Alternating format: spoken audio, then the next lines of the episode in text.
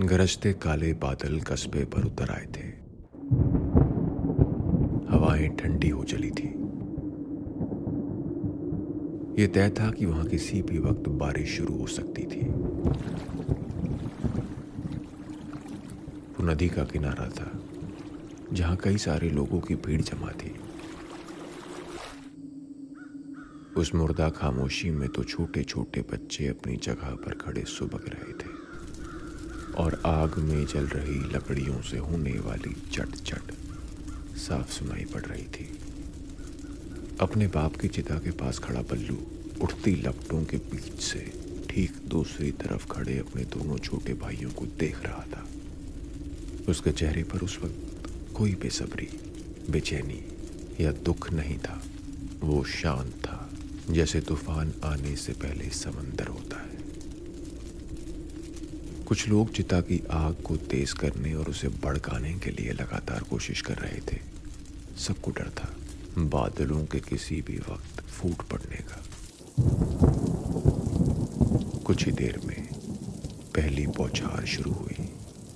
हल्की मगर मोटी मोटी बूंदों वाली। भीड़ में से निकलकर विक्रम बल्लू के पास आकर खड़ा हो गया। उसने बल्लू के कंधे पर हाथ रखा और धीरे से कहा, खदान से पता चला है कि बाबा सैलरी लेकर निकले थे। पैसों के साथ उनकी साइकिल भी गायब है। बल्लू ने जवाब में कुछ नहीं कहा। उसकी नज़रें अब भी उठती लपटों के पार खड़े अपने छोटे भाइयों पर जमी हुई थी। विक्रम कुछ पल को रुका और फिर बोला, अब पुलिस से क्या कहना है? उसकी बात सुनकर बल्लू ने उसे देखा। किसी से कुछ नहीं कहना है। जो करना है, हमें करना है।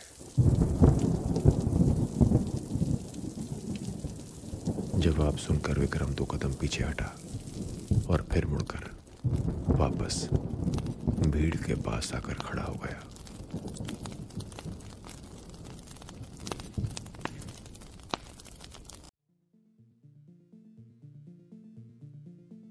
दो दिन बाद। गली के मोड़ पर बल्लू अपने दोस्तों के साथ बैठा हुआ था। उसके सामने चाय की प्याली रखी हुई थी। जैसे ही वो प्याली खाली होती, साथ बनी दुकान से चाय वाला आकर उसमें वापस चाय भर देता था। सिगरेट का धुआँ उस छोटी सी टपरी को पूरी तरह से भर चुका था। तभी उस संकरी गली में एक बाइक घुसी। जो कुछ ही देर में उनके पास आकर रुकी। उस पर बैठे दोनों लोग तुरंत नीचे उतरे और सीधा बल्लू के पास आए। पहला शख्स बल्लू को बड़ी जल्दी जल्दी कुछ बताने लगा। वहीं दूसरे शख्स ने अपने हाथ में पकड़ा एक रबड़ का फट्टा बल्लू की तरफ़ बढ़ा दिया। रबड़ के वो फट्टे साइकिल के पिछले टायर के पीछे लगे होते थे। उन फट्टों पर पॉपुलर फ़िल्मों का नाम लिखा होता था। बल्लू ने वो पट्टा अपने हाथ में लिया और उसे गौर से देखा। उस पर लिखा था, मैं इंतकाम लूँगा। बल्लू ने बिना किसी से कुछ और कहे, मेन रोड की तरफ़ दौड़ लगा दी।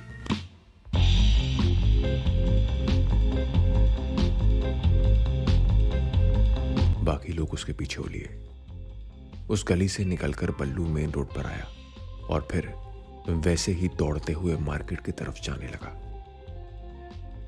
उसके चेहरे पर उस वक्त गुस्सा उबल रहा था। इतना गुस्सा जो किसी को भी बर्बाद कर सकता था।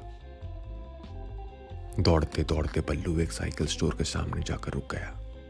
उसके पीछे बाकी दोस्त भी चले आए थे।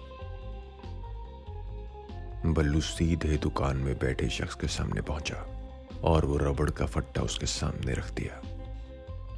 साइकिल स्टोर का मालिक बल्लू को जानता था और कस्बे में उसके प्रभाव से भी वो वाकिफ था।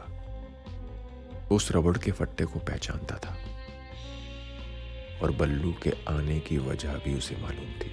उसने बिना एक सेकंड लगाए बल्लू को सब कुछ बताना शुरू कर दिया।